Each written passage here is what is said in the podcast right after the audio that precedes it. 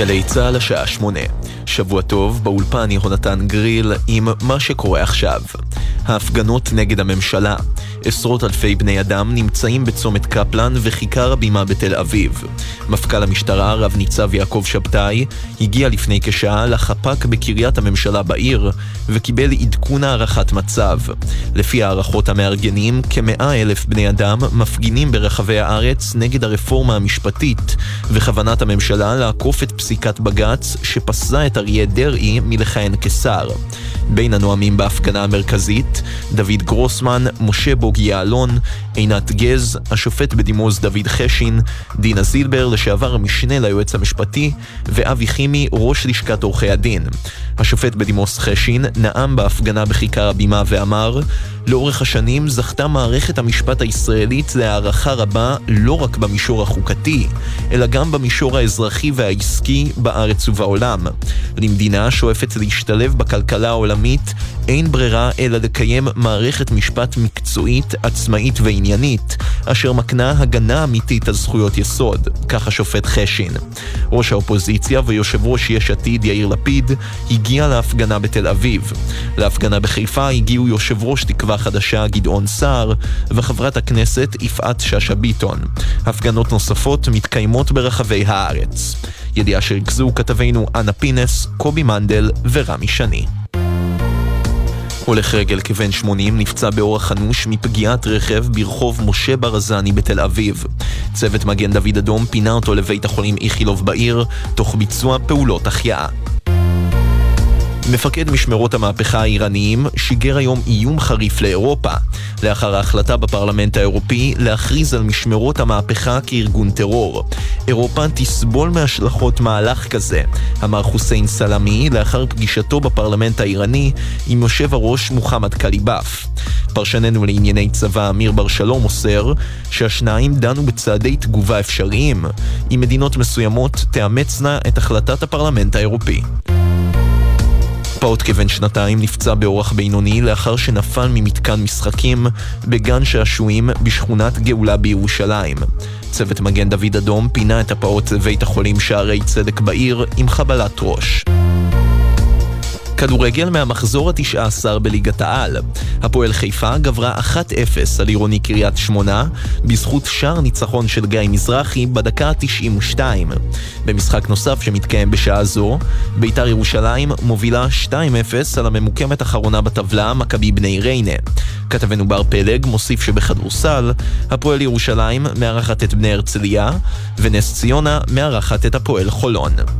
מזג האוויר הערב והלילה בהיר עד מעונן חלקית, צפויות הגבלות רעות בעמק יזרעאל, במישור החוף, בשפלה ובנגב. לכל מאזינינו שבוע טוב, אלה החדשות שערכה עינב קרנר.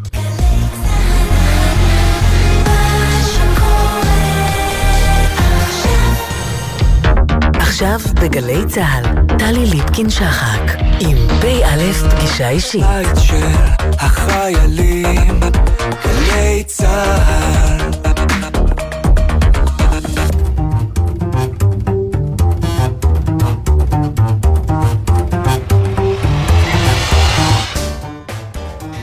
שלום לכם, שבת שלום, שבוע טוב לכם. פא', פגישה אישית משולשת בתפר בין סופו של שבוע לראשיתו של שבוע, כשמסביב יהום הסער, הסער. הרחובות מלאו זעם ומחאה ואת צנעת החורף המתעתע בנו החליף חומו ההולך ומתלהט של מאבק. מאבק קיומי, מאבק האיתנים שפרץ כמו מורסה שפקעה. בתל אביב, בחיפה, בבאר שבע וביישובים נוספים, בעיקר מפאת הקושי להגיע למרכז, יוצאים אל הרחוב. למעלה ממאה אלף מפגינים רק בתל אביב, כך הם מדווחים עכשיו, הן המארגנים והן הערכת המשטרה. פא' פגישה אישית משולשת, הפתיחה בחי, השיחות הוקלטו. דמוגרפיה, סכנת הפריון, שאלת מיהו יהודי בין היהודים, ומופע רב-תחומי במרכז נא לגעת, זה יכול להיות אדם עומד בשלג. שחקנים כבדי ראייה ושמיעה מספרים זהותם בתנועה ובקול. פא' פגישה אישית משולשת, אנחנו תכף מתחילים, אבל לפני זה בחזרה לקריית הממשלה בקרן הרחובות קפלן ודרך מנחם בגין בתל אביב. שם בנוסף לאנה פינס נמצא גם ליאור פרידמן שלנו, שלום לך ליאור פרידמן. שלום טלי, ערב טוב, אנחנו uh, כאמור עומדים כאן מתחת למי שמכיר השלט הענק של עזריאלי, השלט המואר שמאיר כאן באור יקרות את כל הצומת הזה. הבמה נמצאת במרחק של עשרות מטרים מאיתנו, אבל קשה מאוד לשמוע כי יש קהל רב והרמקולים לא מספיקים, עוצמתם לא מספיקה כדי שנשמע בדיוק מה שאומרים כאן על הבמה. אני יכול לראות כאן את מעלה רחוב קפלן לכיוון מרכז תל אביב, שהוא מלא, והדבר שהכי בולט כאן בעיניים זה דגלי ישראל, פשוט ים של דגלים, והמון המון שלטים שאנשים עשו לעצמם, כתבו על קרטון, למשל מערכת משפט עצמאית, אני רואה עכשיו לפני העיניים, תנאי לדמוקרטיה וזכויות אדם, ועוד ועוד. כאמור, המון קהל רב, המארגנים עצמם, בעצמם אומרים מעל הבמה לא להתקרב לכיוון הבמה, כיוון שיש כאן באמת המון אנשים. זה מאוד מרשים, כמי שעומד ממש באמצע הקהל, יש כאן הרבה מאוד אנשים. וכשאתה אומר הרבה מאוד אנשים, ליאור פרידמן, אתה מדבר על צעירים, מבוגרים, יש איזושהי, איזושהי דרך לאפיין את הקהל העצום הזה? יש כאן בעיקר אנשים מבוגרים, אבל לא מעט צעירים, גם בדרך לכאן, שוב, אני, אני הגעתי לכאן מכיוון גבעתיים, הרבה אנשים הולכים עם הילדים שלהם, מביאים אותם לכאן. וכאן, כיוון שלא רוצים להתקרב עם הילדים לכיוון מרכז הבמה, אז כאן יש, איפה שאני עומד, אולי פחות אנשים, למרות שאני רואה עכשיו ממש לפני העיניים משפחות ילדים בכל הגילאים, עם פריסה מאוד מאוד רחבה של, של גילים ש, שנמצאים כאן. ואני חושב שבדומה גם לשבוע שעבר לאנשים אפילו קצת פחות ממה שנאמר כאן מעל הבמה, עצם הנוכחות היא חשובה, אנשים פוגשים חברים ומדברים והולכים ובוהים בשלטים שכתבו אלה וכתבו אלה ונראה לי שהסרט או הנאומים מתחילים ממש בשעה זו ואולי תשומת הלב עכשיו תהיה יותר למה שנעשה שם, זאת אומרת ממש הבמה המרכזית נמצא, נמצאת מתחת למבנה המגדל של קריית הממשלה ברחוב מנחם כן. בגין, פינת קפלן. ליאור פרידמן, תודה שעדכנת אותנו. נזכיר גם את, את, את מקום נוסף, מרכז נוסף להפגנה בתל אביב בכיכר הבימה, שם למעלה מעשרת אלפים אנשים ואולי גם יותר בשעה הזאת וכן ברחבי הארץ. אנחנו עם פ"א פגישה אישית משולשת, אנחנו מתחילים.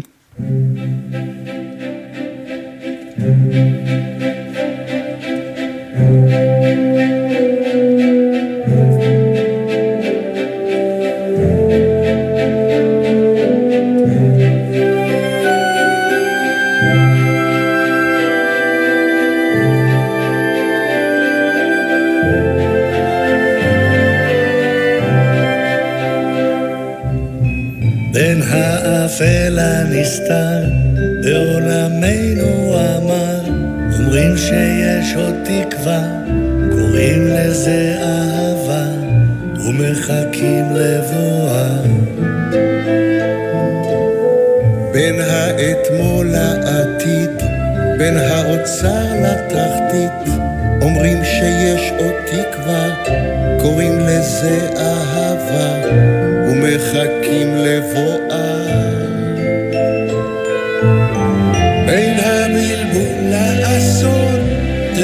שיש פתרון קוראים לזה אהבה. בין הזיוף לאמת בין כל מה שחי למת ישנה אהבה. יש בי אהבה והיא תתעורר ותיגע. יש בי אהבה והיא תנצח יש בי אהבה והיא תתעורר ותיגע יש בי אהבה והיא תנצח בין השפיות לשינה בין הילדות לזקנה אומרים שיש עוד תקווה קוראים לזה אהבה ומחכים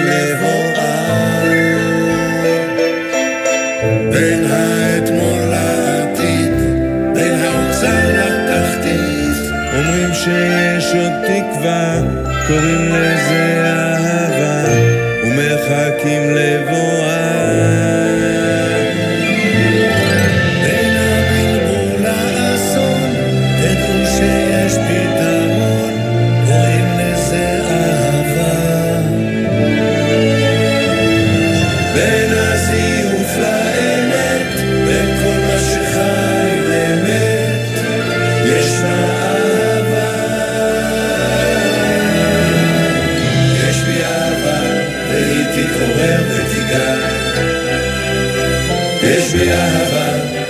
תנצח.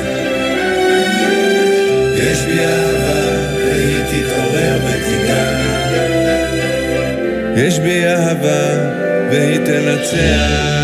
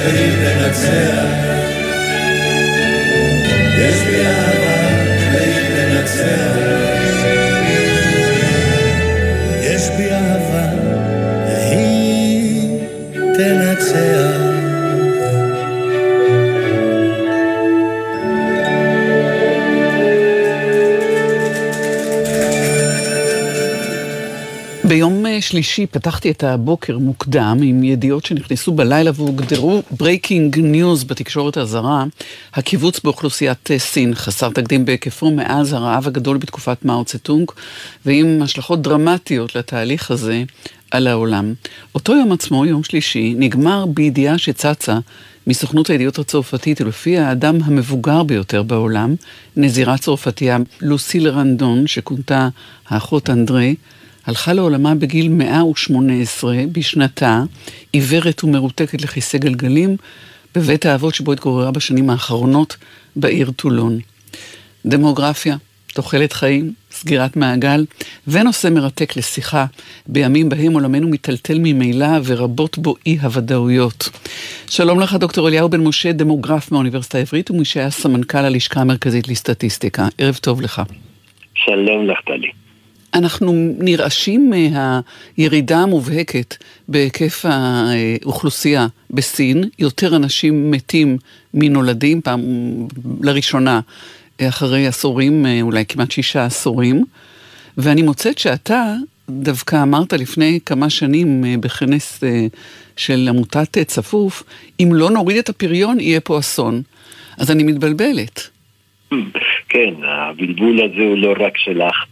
אה, מתברר שפריון ושיעורי גידול גבוהים אה, או נמוכים בשני הצדדים הם מאוד מאוד לא, לא נוחים לאוכלוסיות. אה, אבל אני הייתי מעז לומר שעם שיעורי גידול נמוכים אפשר להתמודד, להבדיל משיעורי גידול גבוהים. הדוגמה של סין שציינתי, דוגמה מאוד מאוד מיוחדת, מאוד, מאוד אכזרית הייתי אומר. בשנות ה-70 ובאופן רשמי בשנות ה-80 הם הנהיגו מדיניות mm-hmm. הילד היחיד. Mm-hmm. וזאת הייתה מדיניות מאוד מאוד אכזרית. אם אני יכול לציין, זה שאנקדוטה אישית, אני התחלתי ללמד באותם שנים, אה, לפני 40 שנה כמעט, ואני הספקתי להגיד שמדיניות כזאת לא יכולה להצליח. כמו שכל הדמוגרפים באותה תקופה, לא ניחשנו באיזה רמת אכזריות הסינים יכולים להגיע וכך הורידו את הפריון. ומתברר שלמשטר אוטוריטרי יכול הכל. להשפיע ולגרום לכך שאנשים לא יעשו דברים, אבל הרבה יותר קשה להם להביא אותם לעשות דברים. עכשיו הם כבר עשר שנים, אם לא יותר, מנסים לעודד את האוכלוסייה לעשות ילדים, וזה לא הולך להם. ננסה רגע להבין מה מקור הדאגה אה, כשהאוכלוסייה מתכווצת, אה, והדוגמה שנתתי בקצה השני של אותו יום עצמו, כשבערבו של אותו יום מתה הקשישה הזקנה ביותר בעולם, אה, היא בעצם מסבירה את הדבר. זאת אומרת, יהיו יותר אנשים קשישים ופחות אנשים צעירים, יש לזה משמעויות. בהחלט, אבל בואו נזכור, מבלי להסגיר את גילנו, שהאנשים הזקנים, במרכאות, הם הרבה יותר בריאים היום ומסוגלים לעבוד הרבה יותר מאשר בעבר אנשים שנחשבו לצעירים. כן? צריך לזכור שהכל משתנה בעולם, באמת תוחלת חיים מתארכת, אבל תוחלת חיים, החיים הבריאים גם מתארכת. ולכן ההתמודדות עם הזדקנות האוכלוסייה, חלק מההתמודדות היא דרך שינוי השיטות הכלכליות, בעיקר את שינוי בשוק העבודה, שיאפשר לאנשים מבוגרים יותר להמשיך לעבוד. ואז כל התמונה אה, משתנית במקצת, אבל אה, אין שום ספק.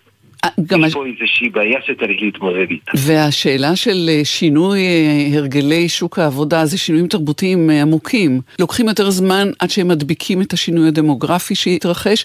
זאת מגמה, אנחנו לא צריכים להיות מופתעים שזה קרה בסין, זו מגמה.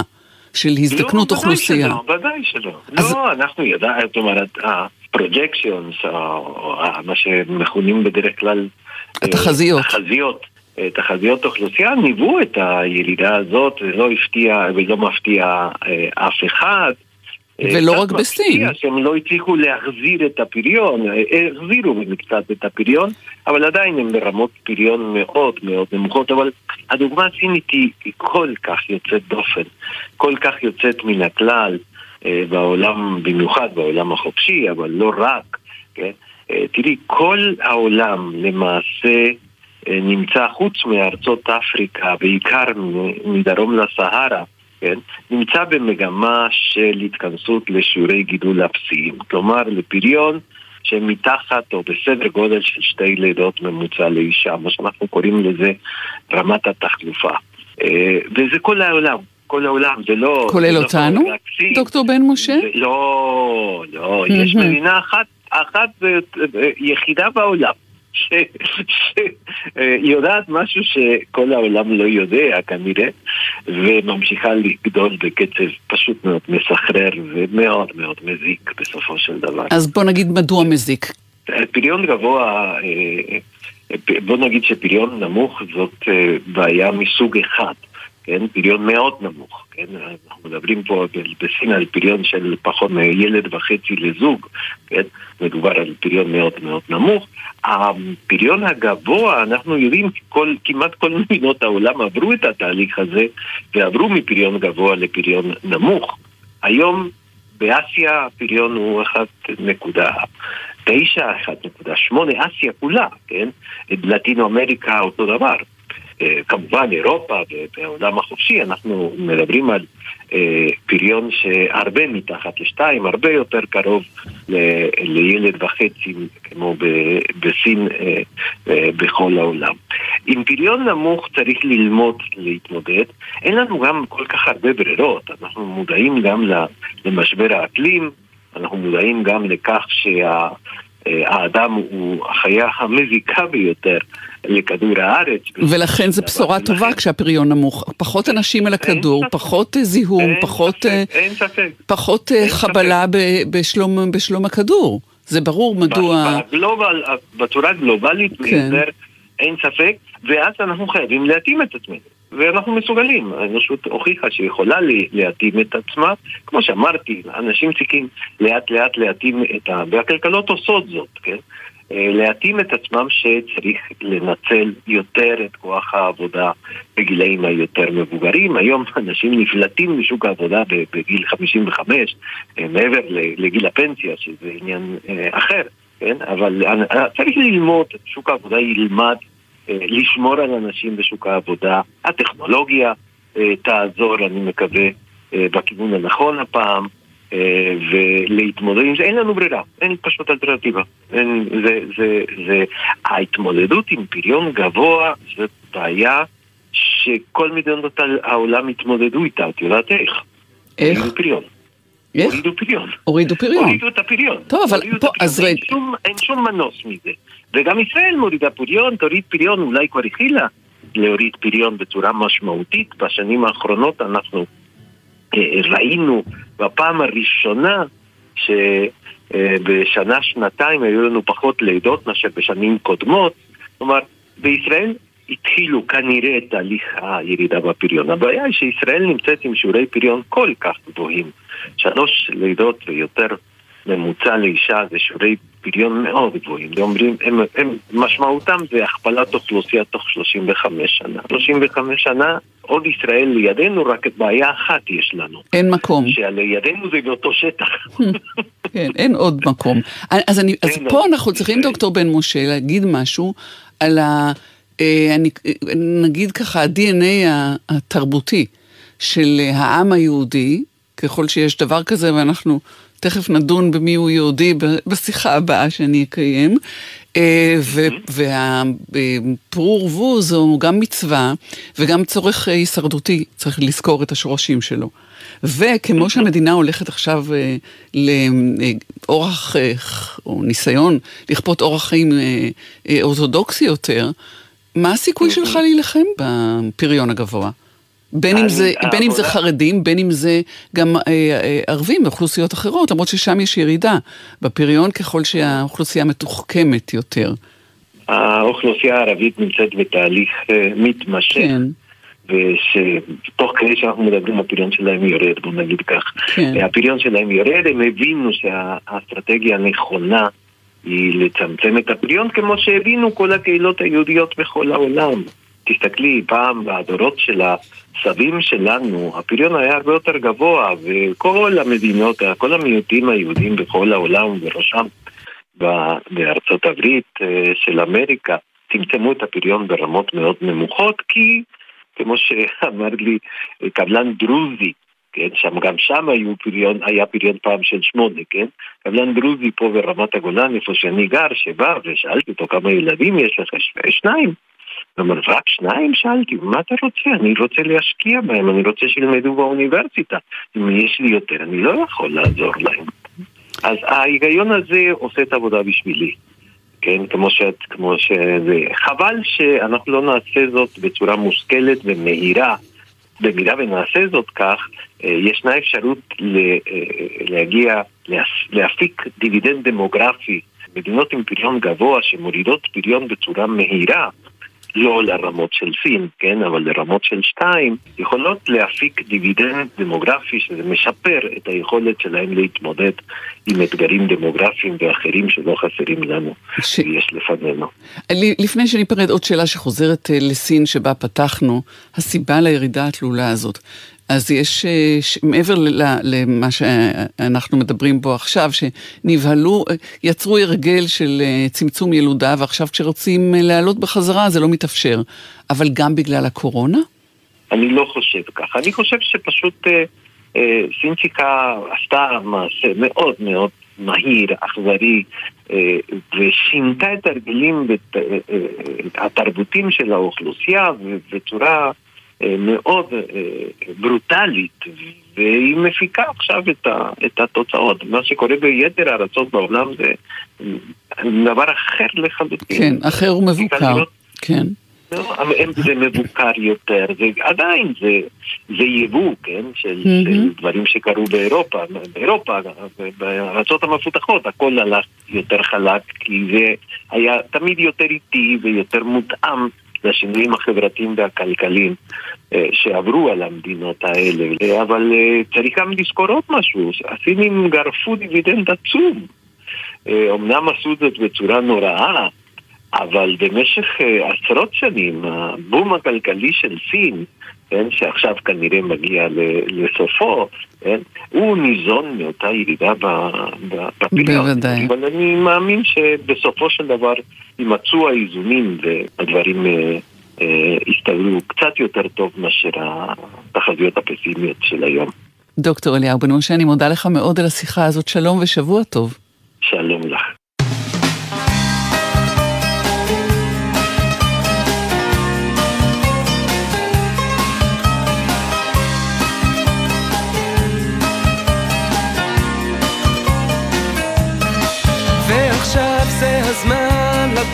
כבר מה צפוי לנו מהשמיים. האם את יודעת למה התכוונה? זאת שאמרה שהחוכמה היא כמו מים. ונדמה שנהיינו בלית ברירה יותר ויותר קרובים. אנחנו כמו זוג לאור הסדרה, פשוט הולכים והולכים. ולאור הפשוטים באמת, אנחנו חיים את חיינו. למשל, בלי הסברים, רק לקבל ולתת, זה לא קל, אבל מה יש עוד בינינו? אני נזכר לפעמים בילדות שהייתה, לפני זמן המחשב וההייטק. על פסי הרכבת, חכה לכתב, וכשהוא בא אני צועק. כן היו אלה חיים טובים. כמו שאומרים האופטימים ולפעמים חיים מוזרים כך אומרים. המיסטיקנים בסין ואולי אלה חיים גדולים הרי חיינו אותם בטירוף. הסתכלי עליי ותראי. קצת שמח, קצת עצוב. וכשאני שוב לובש את שמלה לבנה, אתה שואל מה קרה לך ולנו. הרי פעם לבשת את אותה שמלה בנובמבר כשהתחתנו. כן, ברור לי שאת רוצה לפעמים לחזור אל הדברים שהיו. גם אני רוצה את אותם הדברים, בגלל אותו הדבר בדיוק. כן, כמו שאומרים האופטימים, ולפעמים חיים מוזרים, כך אומרים. המיסטיקנים בסינים, ואולי אלה חיים גדולים, הרי חיינו אותם בטירוף. הסתכלי עליי ותראי. קצת שמח, קצת עצוב.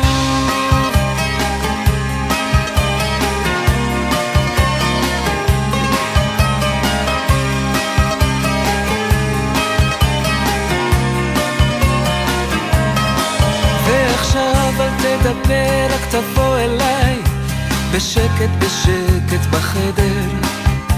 כמו שני חברים שעבדו בחלל, שימי לב כבר אמצע נובמבר. שוב נופלים מעלים, זה הזמן השקט, מה צפוי לנו מחר לא נדע.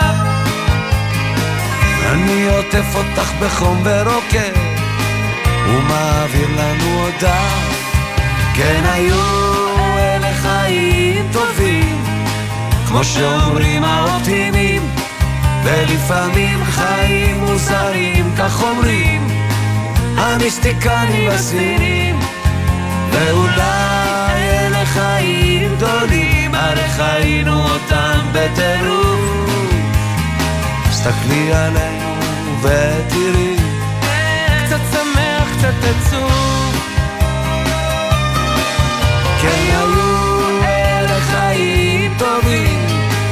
כמו שאומרים האופטימים, ולפעמים חיים מוזרים, כך אמרו לי המיסטיקנים הסינים, ואולי אלה חיים גדולים, הרי חיינו אותם בטירוף.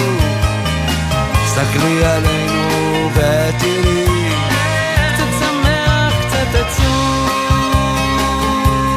קצת שמח, קצת עצוב. קצת שמח, קצת עצוב. קצת שמח, קצת עצוב. קצת שמח, קצת עצוב. קצת שמח, קצת עצוב. קצת שמח, קצת עצוב. קצת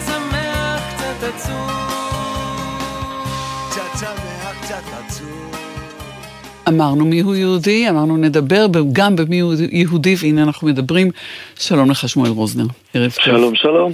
עמית בכיר במכון למדיניות העם היהודי, ומי שפרס יחד עם אה, קמיל פוקס את התוצאות של סקר חשוב ומעניין ביותר אה, בדיון שהתקיים השבוע בשאלה מיהו יהודי, מי קובעים ואיך קובעים, זה הכינוס של המכון למדיניות העם היהודי. אז באמת הסקר שלכם מעניין, משום שהוא אה, בודק מה חושבים על הישראלים בשאלת מיהו יהודי. אולי נכון לפני הכל לשאול, מהו יהודי, שמואל רוזנר?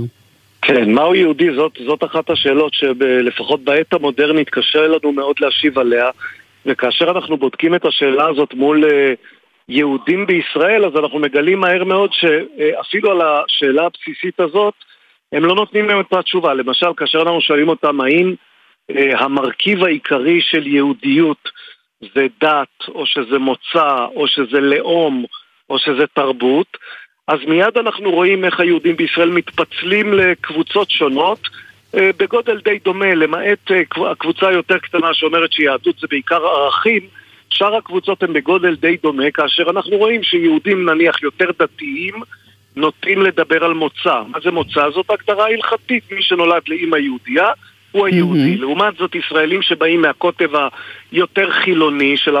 החברה היהודית בישראל אומרים לא, יהדות מבחינתנו זה תרבות, זה עניין תרבותי.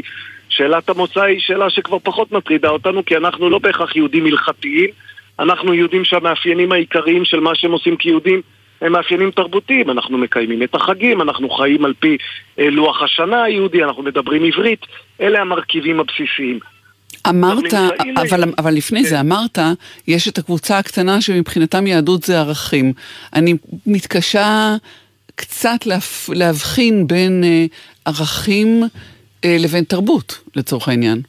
אז, אז אנחנו שאלנו כל מיני שאלות ש, שמבקשות לברר את, ה, את ההבדלים האלה. מה זה ערכים? ערכים זה למשל אנשים שחושבים אה, שלהיות יהודי משמעו אה, לתמוך בעזרה לחלשים או למהגרים או לעניים. Okay. לעומת זאת, אנשים ש, האנשים שמדגישים את הפן התרבותי מדגישים באמת יותר דברים כמו אה, לקיים את החגים, לקיים מנהגים יהודיים, לא בהכרח בגלל שמאמינים שזה מה שצווינו אה, על הר סיני, או בגלל שזה מה שכתוב בתורה, אלא בגלל שהתרבות שלהם היא תרבות שבה בערב ראש השנה טובלים תפוח בדבש, ובפסח יושבים ואוכלים מצה.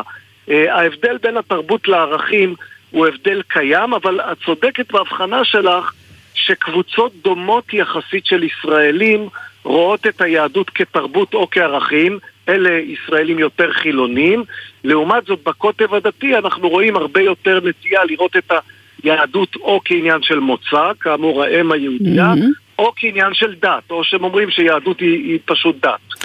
אז, אז במובן הזה החלוקה נשמרת. יש, שמואל רוזנר, איזה אה, קונבנציה שאומרת שכשואלים אה, ישראלים, מה אתה יותר, יהודי או ישראלי, או מה אתה קודם לכל, על פי תשובתם אפשר לסווג אותם, איך נגיד, פוליטית, אבל שוב, זה לא, כנראה לא המונח הנכון, אבל לסווג אותם מכל מקום. כמה זה כן, עולה זה, מן הדברים? זה, זה, זה במידה רבה נכון, כלומר זה נכון שישראלים שאומרים אני קודם יהודי נוטים להיות בקוטב היותר מסורתי דתי, ולכן גם בקוטב היותר ימני. שוב, הפוליטיקה והמסורתיות הולכות בישראל יד ביד. ככל שאנשים הם פחות דתיים, כך הם נוטים יותר למרכז ולשמאל, ככל שהם יותר דתיים, כך הם נוטים יותר אה, מהמרכז וימינה. במובן הזה כמעט כל שאלה שתשאלי שהיא בהקשרים האלה, את תקבלי בעצם פחות או יותר את אותה התפלגות. כלומר, את התשובה במרכאות היותר דתית, את תמצאי בקוטב היותר ימני, mm-hmm. את התשובה במרכאות היותר חילונית, את תמצאי בקוטב היותר שמאלי. אבל שוב, כאשר אנחנו מדברים על, על המובן הבסיסי של מהי יהדות בימינו, שוב, אנחנו, יש לנו את הקלישאה הזאת, אנחנו מדינה יהודית ודמוקרטית. אז נגיד שדמוקרטית אנחנו פחות או יותר יודעים מה זה, למרות שגם על זה אנחנו עכשיו פחות. כן. בדיוק, אנחנו מתווכחים, אבל נגיד כולנו מסכימים שדמוקרטית זה אומר שיש לעם זכות לבחור. אף אחד לא יגיד בדמוקרטיה אין לעם זכות לבחור. כאשר אנחנו ניגשים לשאלה של מה, מה זאת מדינה יהודית, מצבנו עוד הרבה יותר גרוע לצורך העניין. כלומר, היכולת שלנו למצוא מאפיינים שהם מכנים משותפים של כלל היהודים, שהם מסכימים עליהם, השאלה מה יהודיות אה, נעשית מאוד חלשה. אם לפני 500 שנה או 600 שנה זה היה כמעט מוזר לשאול את השאלה מה זה יהודי. כולם ידעו מה זה יהודי. לפני 600 שנה ליהודי היה את אורח החיים שלו, את המצוות שלו, את ה... מה הוא עושה כשהוא קם בבוקר, מה הוא אוכל, מה הוא לא אוכל, איך הוא מתחתן, איך הוא נקבר. כל הדברים האלה היו בסך הכל משותפים לכל היהודים. מרגע שנכנס העידן המודרני והיהדות התפרקה מהמאפיינים ההתנהגותיים המאוד mm-hmm. מובהקים שלה, אה, נורא קשה לנו להגדיר מה זה הדבר הזה. את יהודייה, אני יהודי, אבל מה זה אומר לך ומה זה אומר לי, יכול להיות שזה דברים אחרים לגמרי. עשיתם אה, דבר מעניין, אה, אתה יחד עם פרופסור קמיל פוקס מאוניברסיטת תל אביב ונוח סלפקוב מהמכון למדיניות העם היהודי, בדקתם את ההגדרות למונח יהודי דרך דמויות בדיוניות שיצרתם, בראתם. נכון. נכון. ושאלתם אנשים מה הופך אותם ליהודים, או, או איך מתייחסים אליהם, עם, עם מיני סיפורים שהם מסיפורי העת הזאת. איך כן. מצאתם כן. דרך זה תשובות או התפלגויות? אז אני אתן לך דוגמה אחת. אה, אה, יצרנו דמות בדיונית, אפילו שמנו לידה מין קריקטורה, דמות ששמה גבע. ועל גבע סיפרנו את הסיפור הבא. הוא קיבוצניק בטח, לא? אה, יכול להיות שהוא קיבוצניק, את זה לא אמרנו, אבל גבע, סיפרנו שיש לו אב יהודי, ושהוא היגר לאוסטרליה, והוא לא מחשיב את עצמו כיהודי. זה כל מה שסיפרנו על גבע. הוא נולד לאב יהודי, הוא חי באוסטרליה והוא לא מחשיב את עצמו ליהודי, ואז ביקשנו מהמשיבים לומר לנו מה דעתם, האם לדעתם גבע הוא יהודי או לא יהודי. עכשיו, רוב היהודים בישראל אמרו לנו לא, גבע הוא לא יהודי. הנה מוצא. ואז עשינו תרגיל. זה מי שקראנו לו גבע א'. אחרי אלף שאלונים, החלפנו פריט אחד בביוגרפיה של גבע. במקום להגיד שיש לו אבא יהודי, אמרנו לגבע יש הורים יהודים, והוא חי באוסטרליה ולא מחשיב את עצמו ליהודי. התוצאה התהפכה. Mm-hmm. מה את למדה מההבדל בין גבע א' לגבע ב'? את מבינה שהשאלה הזאת, האם לאדם יש רק אבא יהודי, או יש לו גם אימא יהודייה, בעיני חלק גדול מאוד מהיהודים בישראל היא שאלה מכרעת. אז אמרת מוצא. אותו... אמרת מוצא, זה קטגוריות מוצא. אבל אתה נכון, ייחסת את זה לצד היותר ימני אה, שמרני. ואילו פה אתה אומר שזה מרבית האנשים אה, הגיבו ככה. אני אומר, ש, אני אומר שבמקרה של גבע גילינו שגם אנשים אומרים, ש, שאומרים שהיהדות היא קודם כל דת, או קודם כל לאום, או קודם כל תרבות, בהרבה מאוד מקרים, כאשר הם ייתקלו בסיפור מהחיים mm-hmm. של מישהו שיש לו רק אבא יהודי, ומישהו זהה לגמרי, למעט העובדה שיש לו גם אימא יהודייה, פתאום השיפוט שלהם לגבי המצב שלו התהפך. מזה אנחנו מבינים שגם אנשים שלא רואים את היהדות כמוצא בלבד, התשובה האינסטינקטיבית שלהם, או התחושה האינסטינקטיבית שלהם ביחס לחשיבות של האימא היהודייה, היא עדיין חשיבות מאוד מכרעת. מעניין ביותר. עשיתם את אותו תרגיל עם דמות לכאורה פיקטיבית, אבל היא לא, כי היה האח דניאל כמובן. שנולד נכון. יהודי והפך לנזיר אורתודוקסי. נכון, נכון. בזמן כן. השואה. הוא, אחר כך הוא כן הגיע לישראל, אבל לא הכירו בו כיהודי. נכון, זה אחד המקרים הכי מפורסמים שבהם בית המשפט העליון בישראל דן בשאלת מי הוא יהודי, המקרה של האח דניאל, ואנחנו במחקר שלנו עשינו תרגיל קטן, כאחת מ-12 הדמויות שיצרנו, יצרנו גם דמות ושמה דניאל, לא הזכרנו את בית המשפט ולא הזכרנו שום דבר מהסוג הזה, אמרנו, דניאל המיר את דתו בתקופת השואה, בגלל שלא יכול היה להסתתר uh, כיהודי, ואז בא לישראל וביקש שיכירו בו כיהודי למרות שהוא גם נשאר נוצרי. שזה בדיוק מה שקרה עם האח דניאל. האח דניאל mm-hmm. בא לישראל ואמר לבית המשפט, תכירו בי כיהודי על פי הלאום שלי, למרות שעל פי הדת שלי אני כבר נוצרי. בית המשפט העליון של אז אמר לא, אנחנו לא נכיר בך כיהודי. למה לא נכיר בך כיהודי? כי אנחנו חושבים שהתפיסה העממית של מיהו יהודי איננה יכולה לכלול אדם שדתו היא הדת הנוצרית. זה מה שבית המשפט אמר אז. היה השופט בדת מיעוט, השופט חיים כהן היה היחיד שחשב שצריך להכיר באח דניאל כיהודי. אנחנו מראים שלו האח דניאל היה בא היום לשיפוט, לא של בית המשפט העליון, אלא של דעת הקהל בישראל, התוצאה הייתה הפוכה. רוב הנשאלים במחקר שלנו אמרו, בעינינו דניאל הוא יהודי. עכשיו תשאלי אותי למה? אני לא יודע למה, אבל יש לי השערה. השערה שלי שהעניין הזה של השואה הוא מאוד חזק. כלומר, כשאנשים mm-hmm, רואים מישהו ואומרים, טוב, זה נכון שהדת mm-hmm. שלו היא כבר לא יהודי, אבל למה הוא המיר את דתו? הוא המיר את דתו בגלל שהוא ברח מהנאצים והסתתר מפני הנאצים.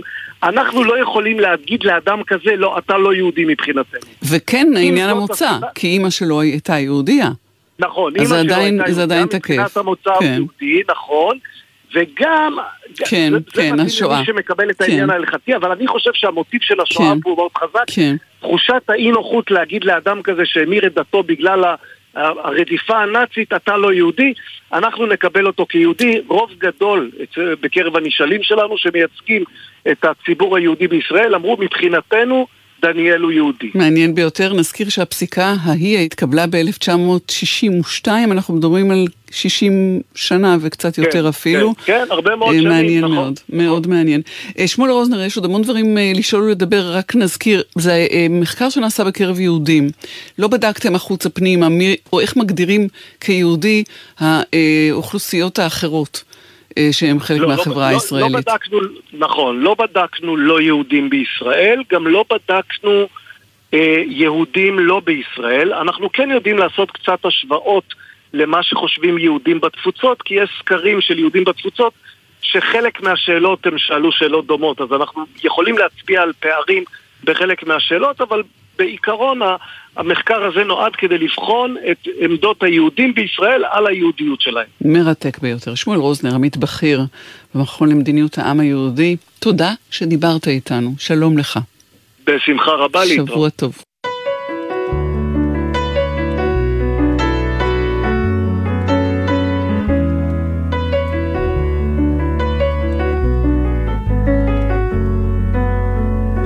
חוסך שבטו מבלי לחסוך את אהבתו. מושיט את שרביטו לכל העם פושט ידו. היי לא מעלים מעל צאן מרעיתו. גם כשאנו שברי כלים עודנו כלי חמדתו. תוכו רצוף אהבה רצוף אהבה, ביתו צפוף לרווחה, צפוף לרווחה, ממציא לנו מחילה, לא רק בשעת הנעילה, לך דומיה תהילה.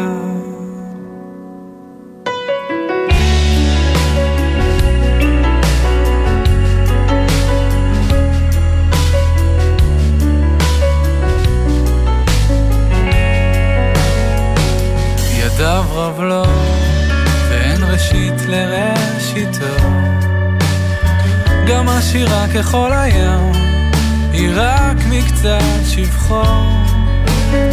לפנים משורת הדין מנהיג את עולמו, ומלפני המלאכים דורש בשלום עמו. תוכו רצוף עבר רצוף אהבה, ביתו צפוף לרווחה, צפוף לרווחה, ממציא לנו מחילה, לא רק בשעת הנעילה, לך דומיה תהילה. עתידו לתת פר תחת אפר, שמן ששון תחת תבל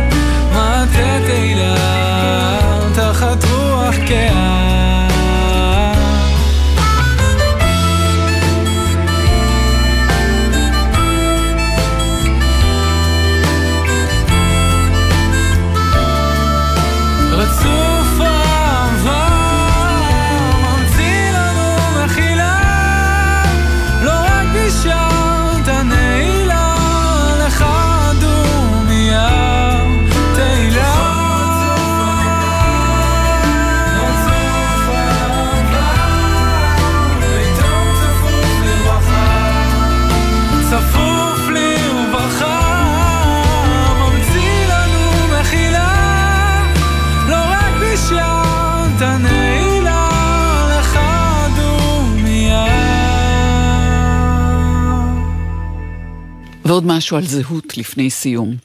בשבוע הבא עלינו לטובה יעלה תיאטרון נא לגעת, מרכז התרבות בנמל יפו, זה שמשלב אנשים עם מוגבלויות חושיות, ראייה ושמיעה. יצירה רב-תחומית. זה יכול להיות אדם עומד בשלג, שבראה האומנית עמנואלה עמיחי.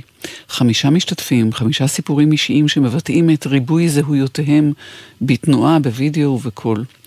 אנשים עם מוגבלויות, הגדרה מעודנת שמשקפת שינוי עומק, שכתמיד מעלה את השאלה מה משפיע על מה. השפה על השינוי, או השינוי על השפה. כך או כך אנשים עם מוגבלויות מספרים את עצמם. ביצירה שלך, עמנואל עמיחי, שלום לך. שלום וברכה. חמישה אנשים עם מוגבלויות נפגשים ומדברים את עצמם אה, באמצעותך.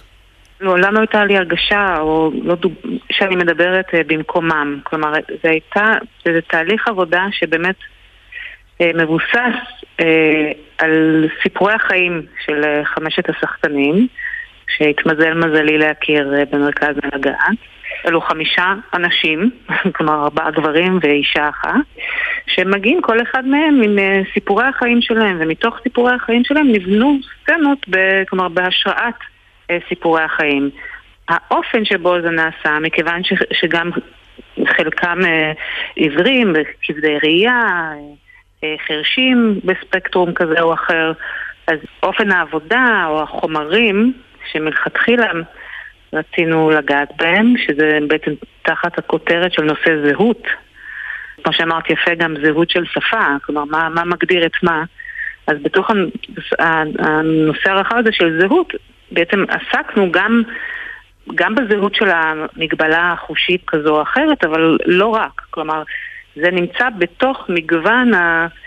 החומרים שמרכיבים את כל אחד מהם. החמישה באנסמבל הזה.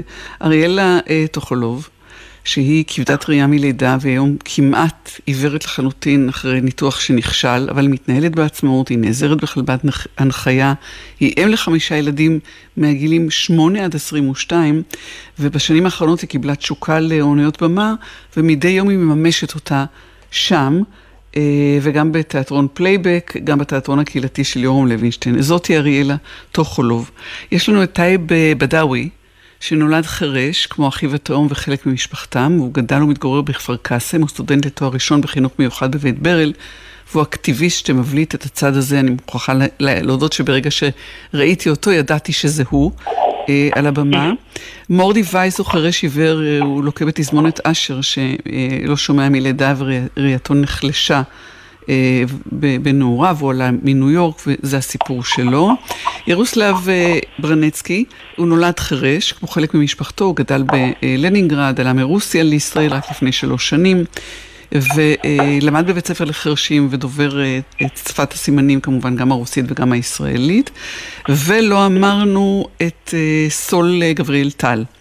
לקוי ראייה כתוצאה ממחלת עיניים שהחמירה, למד במשחק בסמינר הקיבוצים ובסטודיו של יורם, יורם לוינשטיין, וצריך להגיד שהוא, הוא, זה החמיר אחרי שהוא בגר כבר, הוא, הוא, הוא, הוא זוכר מה הוא ראה. הוא הופיע כן. במגוון תפקידים קטנים, לימד משחק בבית ספר יסודי, גדל לתוך מציאות סוציו-אקונומית מורכבת, כשהוא עזב את בית הוריו בילדותו ונדד בין מקומות שונים. אני עברתי במהירות ובקצרה על כל החמישייה הזאת. את לקחת את הסיפורים שלהם והפכת אותם למארג שגם מתכתב אה, סיפור עם סיפור, הוא לא חמישה סיפורים שמופיעים בנפרד עם, אה, עם קישור. איך הבאת אנשים שאת לא מכירה לספר את הסיפור שלהם? זה התחיל במפגש, אה, אני מאוד שמחתי שאבי גז, מי שהיה אז מנהל התיאטרון, הזמין אותי להעלות איזושהי עבודה. אה, שבמקור הייתה אמורה להיות עבודה קצרה לאיזשהו פסטיבל והתפתחה בעצם לעבודה רחבה יותר, להפקה מלאה. בלי קשר לעצם זה שזה מרכז נלגת, אני, אני, נורא חשוב לי להכיר את האנשים שאיתם אני עובדת. כלומר, זה יכול להיות, יש שני תהליכים, או שיש משהו מאוד ברור, ואז אני יוצקים את האנשים אל תוך, ה, אל תוך הדבר הברור, או שלהפך, במפגש עם האנשים אה, נוצר, נוצר התוכן. ותוך כדי המפגש איתם הבנתי בעצם שהנושא של הזהות זה נושא שבאופן כזה אחר כמובן כולנו עוסקים בו וזה נושא מאוד רחב, אני לא מתיימרת בכלל לגעת בקצה המושג והמשמעות, אבל כן, בגלל העניין שהמקום מאוד מזוהה עם עניין של, חרש, של חרשים ועיוורים יש הרבה שיח על זה, זה גם קהילות שלמות, יש בתוך הקהילות גם זהויות שונות. אני באמת, נפתח לי עולם שלם אה, אנושי של, אה, ותקשורתי. אה, ואני חושבת שפשוט, אה, קודם כל העבודות היו אישיות, אני, מכיוון שזה חמישה שחקנים, אה, ובאמת כל אחד מהם הוא אישיות עם סיפור ועם עם, עם כריזמה, ועם, וכל אחד יש מה לומר לעולם, לכולנו יש, אבל אז אה, פשוט התחלנו לדבר, באמת, ממה ואיך הגענו, וגם תוך כדי תרגילים, ושיחות, אה, וניסיונות, ולאט לאט אה, מתגבשת איזו תמונה. כמובן שאנחנו אף פעם לא יודעים הכל אחד על השני, אבל נפתחות דלתות, ומאפשרים כאילו לאחר להסתכל קצת, ומחליטים אם לסגור או לפתוח קצת יותר. ואז מתוך, ה... מתוך התהליך הזה בעצם יש פה איזו הצצה, לא הייתי, זה לא עכשיו כל סיפורי חייהם, אלא זה לפתוח איזה, איזה צוהר לתוך אה, תמונה. מאוד, בעצם בסופו של דבר יש איזו תמונה אחת שסובבת סביב איזושהי פעולה בימתית אחת, אבל שבתוכה יש, אה, אני מקווה, רבדים שונים של משמעות ו... שמצד אחד מאוד פתוחים לפרשנות, אבל מצד שני גם מאוד, מאוד ברורים. בעצם אה, האמירה בסוף, על פי שם המופע הזה, זה יכול להיות אדם עומד בשלג, האמירה היא זה יכול להיות כל אחד. כולנו, כל אחד מהאנשים האלה, וכל אחד מאיתנו יכול להיות גם משהו אחר. השם הרי נולד בתוך אה, אפליקציה שנועדה לעיוורים וכבדי ראייה, mm-hmm. אמורה בעצם לשמש להם תיאור מציאות. ומכיוון שהיא עשתה טעויות, זה באמת פתח את האפשרות הזו שגם עוסק במובן הזה בזהות של תיאטרון, של מהו תיאטרון בכלל, מהו יצירת אומנות, שאני יכולה להסתכל על דבר X, אבל הוא יכול להיות גם דבר אחר. מישהו יכול לראות בדבר הזה, שאני רואה עכשיו כיסא מונח אה, בשדה, אוקיי? אז מישהו יגיד, אה, יש פה כיסא, מישהו זרק זבל, ומישהו אחר יסתכל ויגיד, אה, יופי, יש יש פה תמונה נפלאה, ומישהו אחר יגיד, או, זה, זה בעצם דימוי לאדם, כלומר, החומרים הם אלסטיים, חומרי המציאות, ובתוכם אפשר לצקת הרבה משמעויות. זה בעצם לעבוד עם החושים באופן אחר. נגיד, הנושא של אה, עיוורון הוא לא בהכרח שעכשיו אה, תעלה אה, אריאלה לצורך העניין עם מקל או כלב נחייה, שזה גם משהו בפני עצמו, אבל לקחת את החושים ולעבוד איתם כחומר. על הבמה. אז אצל אריאלה באמת יש עבודה של גוף עם אור, היא המנווטת של האור הזה. היא מנווטת את דרכה בתוך במה שהיא די חשוכה, ואחר כך היא גם עושה למשל פעולה של הנגשה, שזה משהו שקורה הרבה במרכז, והיה גם מאוד יפה בעיניי, של לתאר, בדרך כלל בהצגות או סרטים, יש תיאור אה, אודיו לאדם שהוא עיוור כדי שמתאר את שקורה. וזה גם היה מאוד יפה, כי בין המילה למה שקורה בפועל יש עולם שלם, כלומר, גם מילה, אני, אני אגיד עכשיו שמיים, אז כל אחד יהיה לו איזה שמיים אחרים. אז בעצם זה לעבוד עם, עם הנושא הזה של החושים, אבל, אבל, אבל איתו, באמת דרך החושים, ולא לדבר על, או להראות את. חלק מהם איננו יכול לראות את כל היופי של, ה, של, ה, של הוידאו, של האסתטיקה של הדבר הזה. שתרמת. כשהם עצמם מייצרים את היופי הזה, ב, תוך כדי שהם הולכים ו, ו, ומציירים משהו באמצעים טכנולוגיים כאלה שמאירים פתאום, שמשרטטים איזה, איזה, איזה חפץ או נושא, והם לא רואים, או אפשר שהם אינם רואים. אה, נכון, למרות שלמשל אה, את האור, הם כולם כן רואים, נגיד מעברים בין אור mm-hmm, לחושך, mm-hmm. כולם מבחינים בהם, יכולים להבחין. אה, הסצנה הראשונה שמורדי בעצם מכניס, מדליק לאט לאט את, ה, את הנורות, כן. פותח את הבמה, הוא, הוא, הוא מבחין באור שנדלק. זה התחיל מזה שהוא סיפר איזה סיפור על אה, חוויה של אה, בייסבול שהייתה לו בארצות הברית, חוויית ילדות עם אבא mm-hmm. שלו. Mm-hmm. הוא סיפר את הסיפור הזה כזיכרון, ואז אמרתי, וואו, בוא ננסה, הוא למד ארכיטקטורה גם, לפני שהוא התעוור. ואמרתי לו, בוא ננסה רגע לשרטט על הבמה את האצטדיון הזה, את האולם. Mm-hmm, והוא מתוך. זיכרון ומתוך כישרון שלו, של התמצאות במרחב, פשוט שרטט את, ה, הדביק מין מסקין טייפ כזה, ממש יצר את, ה, את הצורה הזאת. וזה גם לי אמרתי, זה מדהים איך שהזיכרון, אבל גם היכולת ל... לנוע במרחב ככה בביטחון, זה משהו שהוא גם היה אדם רואה, אז יש לו איזשהו, זה יותר, אני לא יודעת בעצם, אני לא יודעת אם זה מקל או לא, אבל ה- היכולת שלו להתנהל במרחב וביטחון קשור גם לזה שאחד החושים הלך ונחלש, שהראייה הלכה ונחלשה, אבל אז איכשהו צריך לעשות איזו הסתגלות. אמ, אז יש גם הרבה את העניין הזה של להסתגל, נראה לי, גם לקהל. להסתגל רגע ללשבת בחושך, להסתגל רגע לזמן קצת אחר, אה, אה, להסתגל רגע ללחוות סאונד דרך ויברציה למשל, יש גם סצנה כזו, שאני גיליתי שאדם חירש, רוקד, הוא, הוא, הוא, יש המון, יש דיסקוטקים לחרשים, mm-hmm. שזה פשוט עובד לפי אה, ויברציה של באסים וגם הרבה פעמים ויזואליה. וידאו או וידאו מה שנקרא, שמייצר את הקצב וההנאה או העונג מהריקוד הוא אותה הנאה ואותו עונג. למדת הרבה עם מנואלה עמיחי מהתהליך כן. הזה. יצאת ממנו קצת אחרת, אה, עד כמה זה ישפיע על העבודה הבאה שלך? אה, אין לדעת, אני בטוחה שבאופן מסוים, אמרתי גם, זה היה משהו מאוד, גם מקצועית וגם אנושית, אה, מאוד משנה גישה, מחשבה, מרחיב, באמת זו הייתה מתנה גדולה. נגיד עוד פעם, זה יכול להיות אדם עומד בשלג, מופע, מופע רב-תחומי, נהדר, בתיאטרון על הגת. עמנואלה עמיחי, תודה שדיברת איתנו. תודה רבה לך, שאירחת אותי. שלום.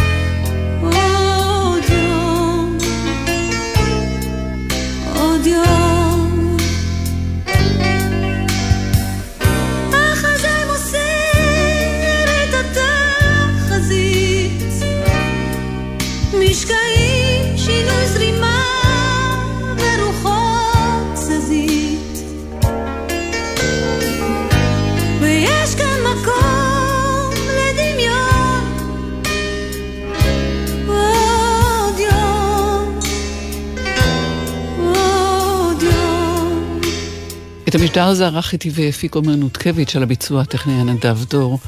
אני טלי ליפקין שחק, שבוע טוב לכם כולכם. היו שלום.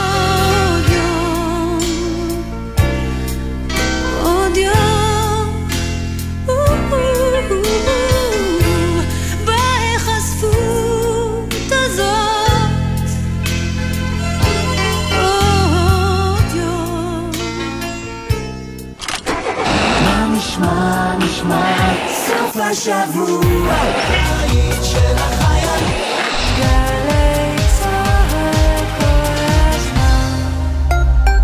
קיבלת הודעה בזמן הנהיגה? נניח שאת בדיוק באימון כושר. באימון כושר, אף אחת אינה עונה להודעות, ואיש אינו מצפה ממך שתעני להודעות. כך גם בנהיגה, רק הרבה יותר חשוב, כי שימוש בטלפון הנייד בזמן הנהיגה מעלה את הסיכון לתאונה פי עשרה. אז גם בנהיגה, הודעות יכולות לחכות. אם זה דחוף, מתקשרים. הרלב"ד, מחויבים לאנשים שבדרך. אתם מאזינים לגלי צה"ל.